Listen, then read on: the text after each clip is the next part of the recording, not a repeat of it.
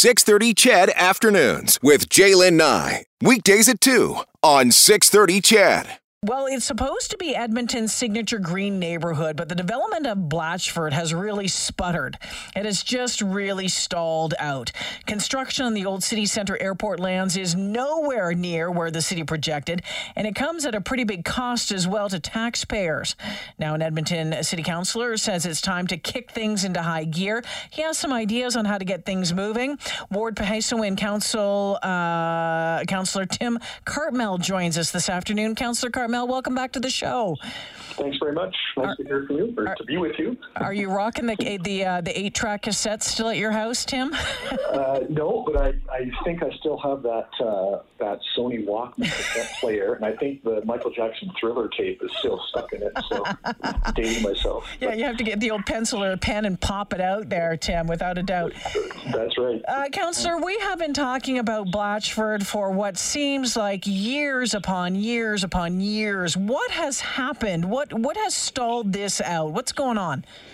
Well, you know, I think that it, frankly, I think it's really sputtered more at the beginning, and it's, you know, that we're, we have seen some activity over the last couple of years, and uh, we might be seeing a bit more activity as it as it goes forward. And you know, I there was a great, big, audacious plan to mm-hmm. turn this uh, found opportunity into that model neighborhood, and, and lots of uh, lots of talk, lots of ideas, lots of uh, dreaming and scheming.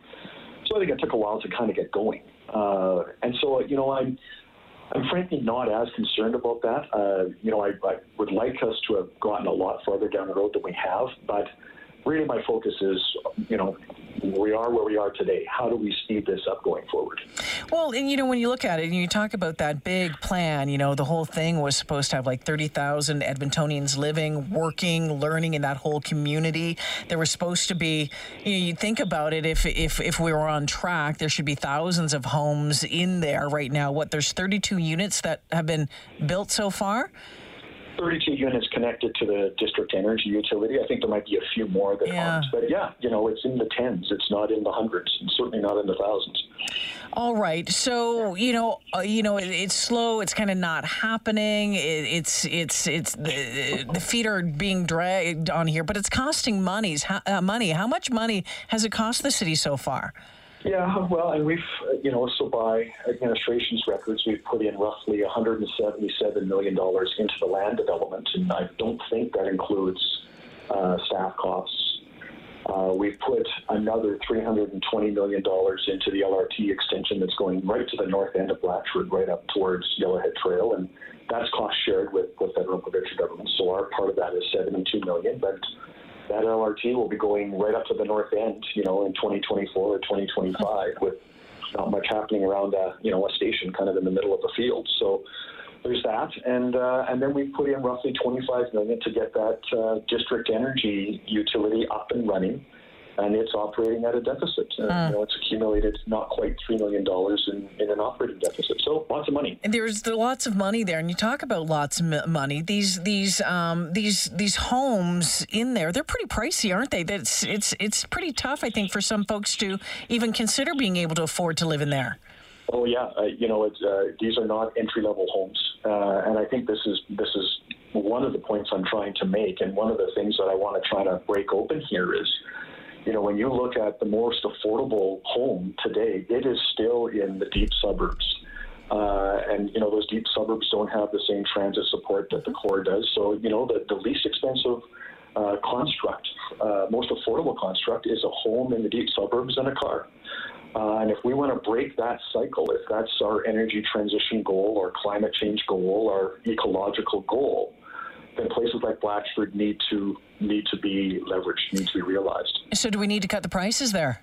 Maybe we do, and and I think that you know I think that's one part of it is uh, is how do we de-risk these this project so that it is more affordable for more people. Uh, you know, and, and I think we need to recognize as a council, as a city, that we're not competing with other places that are closer to downtown that are arguably two LRT stations away. We're competing with the Amblesides, the Glenriddings, the Windermeres, the you know Goodrich Corners, the uh, you know those those suburbs that are quite a distance from the core. So maybe we need to peg our our asking rate for property or for land uh, at what you can get land for in those suburbs. And there would be some that would say, though, you know what, if you've already put a whole lot of money into the project, uh, why would you cut the selling price? Here's our dilemma, right? Uh, we can hold out for top dollar, and uh, and let's just throw numbers out. So we wait 10 years, and we finally get top dollar, and then we build, and then we start realizing property tax revenue. Uh, or we cut the price, uh, build now, and get the property tax revenue right away. Sooner or later, we're going to collect enough tax to pay for the for the investment. So you know, pay me now or pay me later. I'd rather get the uh, activity going now. I'd rather uh, start realizing some of those other goals now. I'd rather make it, you know, make use of that LRT extension now yeah. uh, than wait till we can get top dollar. Edmonton City Councillor Tim Cartmell joining me this afternoon. We're talking about Blatchford, that development in Blatchford that, you know, we really haven't seen a whole lot of development in there. Is it time for the city to look, uh, when it comes to Blatchford, uh, look at um, you know, partnering, partnering up with the private sector? And how, how would you see that unfold?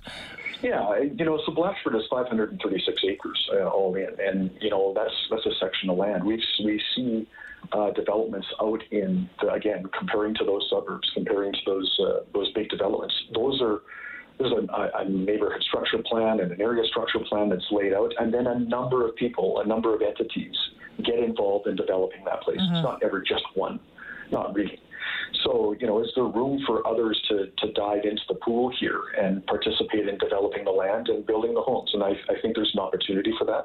And I'm not saying, you know, the city should vacate and let the private sector in. I'm saying that there's an opportunity for a both and relationship here for the city to keep doing what it's doing, the parcels that it's developing, but allow the private sector to maybe jump in at the other end of the property and start developing new parcels.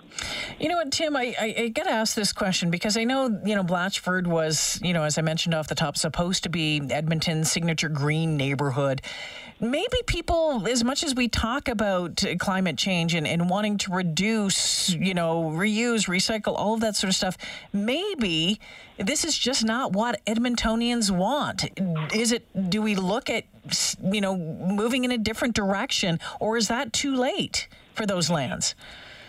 No, I don't. Th- no, I don't think it's too late. Like, I don't think we need to give up on those goals, on those big, audacious okay. Goals. I think, you know, when we talk about our city plan, we talk about 15-minute neighborhoods. You know, mm. education and entertainment and employment and amenities and education. You know, all those things within 15 minutes of your door. Blatchford can be that, and it can be that development that has higher density, that, that leverages all of the things that we've already built. Kingsway Avenue and Princess Elizabeth yeah. Avenue.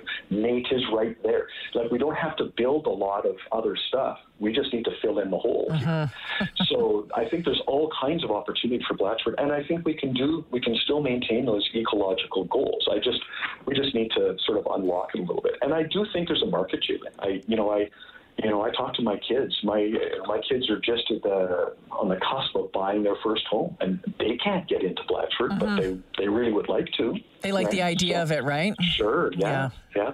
Interesting. You you touch on a, on a blog post about uh, needing to consider a smaller district energy utility. What does that mean? So the district energy utility is, is essentially uh, using a, a, geothermal or a ground source heat pump to provide uh, essentially a heating loop underground that all the buildings would connect to. That's the working theory. But it's going to be built in stages too. And so if, if you have a criteria that says every home in Blatchford needs to connect to the utility, then you have to wait for the utility to get up to the north end before you can develop. Mm. Now that is not what we're saying, but that is that is sort of what we would hope to see is, is kind of the plan. And so it's you know it's a bit nebulous, and nebulous means uh, uncertainty, and uncertainty is risk. And I think that's part of the reason why we don't see you know as much interest as we might.